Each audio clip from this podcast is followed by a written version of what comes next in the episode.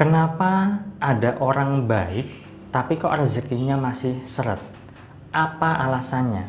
Dapatkan digital book gratis dengan format ketik nama Anda, mau digital book rahasia magnet uang, lalu kirim ke tim saya Mbak Lisa di WA 08112573 kali 58. Assalamualaikum warahmatullahi wabarakatuh. Jumpa lagi dengan saya Salam dan salam berlimpah.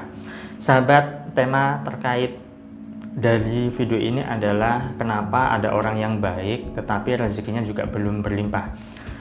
Katanya orang yang baik itu rezekinya gampang katanya orang baik itu rezekinya mudah katanya orang yang baik itu uang bisa gampang didapatkan. Tetapi nyatanya banyak juga orang-orang baik di luar sana rezekinya belum berlimpah, rezekinya belum banyak, masih saja kesulitan ekonomi, masih saja kesulitan finansial dan sebagainya, banyak sekali.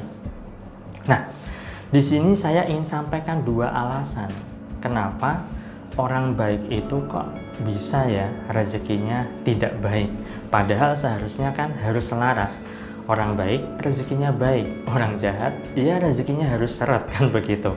Tetapi kenyataannya tidak demikian. Ada dua hal yang ingin saya sampaikan di sini. Apa itu? Yang pertama adalah dari lingkungan keluarganya.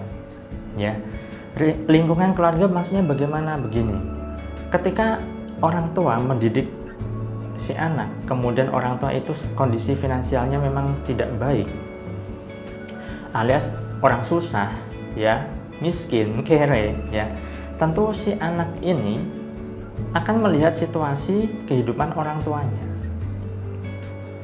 ditambah lagi ketika si anak sudah melihat kondisi orang tuanya itu memang tidak punya, kemudian memang mau makan saja susah, lalu mau membeli sesuatu saja itu harus berupaya sekuat tenaga, kerasnya minta ampun. Ditambah lagi orang tua itu mendoktrin anaknya secara tidak langsung. Nah, kamu dari keluarga orang yang tidak punya, tidak mungkin kamu bisa sukses. Nah, Bapak seorang petani, kelak kamu juga harus jadi petani. Nah, kita ini orang susah tidak mungkin bisa hidup enak. Nah, ketika si anak dikasih informasi seperti itu, maka itu akan jadi sugesti. Sehingga apa? Ketika orang tua sering kali mengucapkan itu ya, bahwa si anak itu tidak mungkin bisa sukses, tidak mungkin bisa berlimpah hidupnya, tidak mungkin bisa hidup enak, ya sudah. Itu akan jadi sebuah mindset. Ya, aku ini orang susah kok. Mana mungkin bisa hidup kaya. Aku ini anaknya pemulung kok.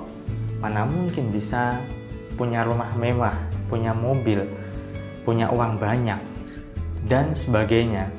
Nah, Ketika itu sudah menjadi mindset, meskipun si anak atau si orang itu baik, pada orang baik, suka membantu, suka menolong, ya kan taat pada orang tua, ketika ada tetangga yang minta pertolongan dibantu. Tetapi kebaikan itu tidaklah cukup karena mindsetnya sudah terbentuk bahwa dirinya adalah orang miskin, dirinya adalah orang yang tidak punya, dirinya adalah orang yang kere dan seterusnya. Itu sebabnya Anda perlu mengganti pergaulan Anda. Kalau memang ya keluarga Anda memang secara ekonomi kurang baik, maka Anda perlu mengganti teman-teman bergaul Anda. Tidak ada kata terlambat, sahabat. Yang ada hanyalah Anda mau ataukah tidak memperbaiki diri Anda. Sesimpel itu. Anda mau ataukah tidak memperbaiki mindset Anda? Sesederhana itu. Bukan berarti ketika Anda sudah terlanjur didoktrin oleh orang tua Anda adalah hidup Anda tidak akan enak, Anda anak orang yang tidak punya dan seterusnya, Anda tidak bisa bangkit, tidak seperti itu.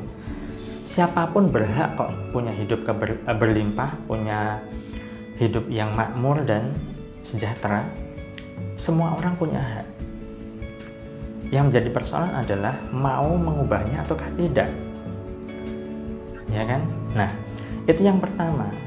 dari keluarganya, dari lingkungan bergaulnya, ya kan? Ketika sejak kecil sudah dikasih sugesti yang tidak memberdayakan, meskipun orang baik sebaik apa pun,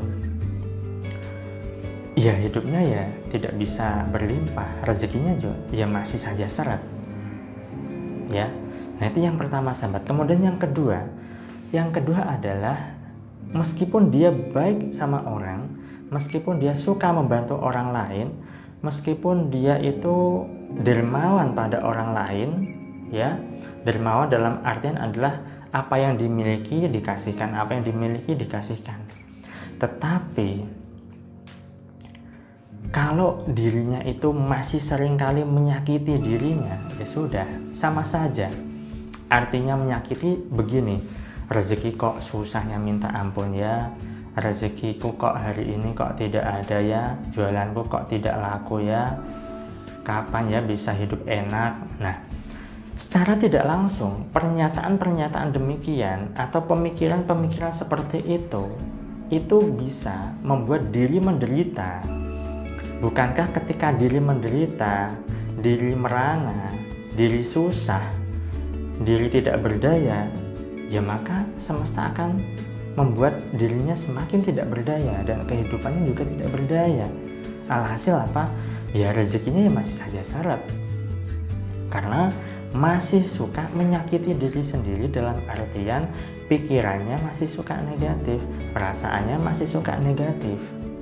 Padahal jika Anda memahami bahwa dalam sehari penelitian menyebutkan di Pak Kopra ya kan yang meneliti manusia itu ada 55.000 sampai 60.000 lintasan pikiran di dalam benaknya.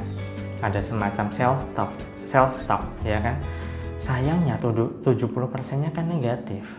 Kalau secara alamiah atau kodratnya manusia negatif, terus selalu dilatih negatif melulu, ya sudah kehidupannya akan selalu negatif. Seharusnya kalau sudah tahu bahwa sifat alamiah manusia itu dominannya lintasan pikirannya adalah negatif ya perlu dilatih untuk menjadi yang positif perlu dilatih agar pikirannya baik. Perlu dilatih agar perasaannya itu memberdayakan. Nah jadi jika selama ini Anda sering kali melakukan sugesti diri menganggap bahwa diri tidak berguna menganggap bahwa diri tidak bisa hidup enak, menganggap bahwa diri susah rezekinya, menganggap diri susah apa namanya uangnya, uang itu susah di apa dihasilkan, didapat dan seterusnya. Ya sudah, Anda akan menjadi semakin menderita dan penderitaan itulah yang akan menarik berbagai macam persoalan dalam kehidupan Anda, menarik semua mem, mem, atau mempertebal sumbatan-sumbatan rezeki di dalam kehidupan Anda. Ketika sumbatan rezeki dipertebal, ya sudah bagaimana rezeki bisa masuk ke dalam kehidupan kita? Kan mustahil. Itulah kenapa Anda perlu yang namanya mengubah diri, memperbaiki diri, mengenal diri, ya, mengevaluasi diri dan berlatih untuk menjadi manusia yang benar-benar baik di luar maupun di dalam diri terutama di dalam diri. Ketika di dalam dirinya baik maka di luar pun akan terkendali. Itu saja sahabat yang bisa saya sampaikan pada kesempatan kali ini. Saya doakan agar hidup anda berlimpah agar anda dimudahkan rezeki dan agar anda digampangkan segala hasil serta urusan anda.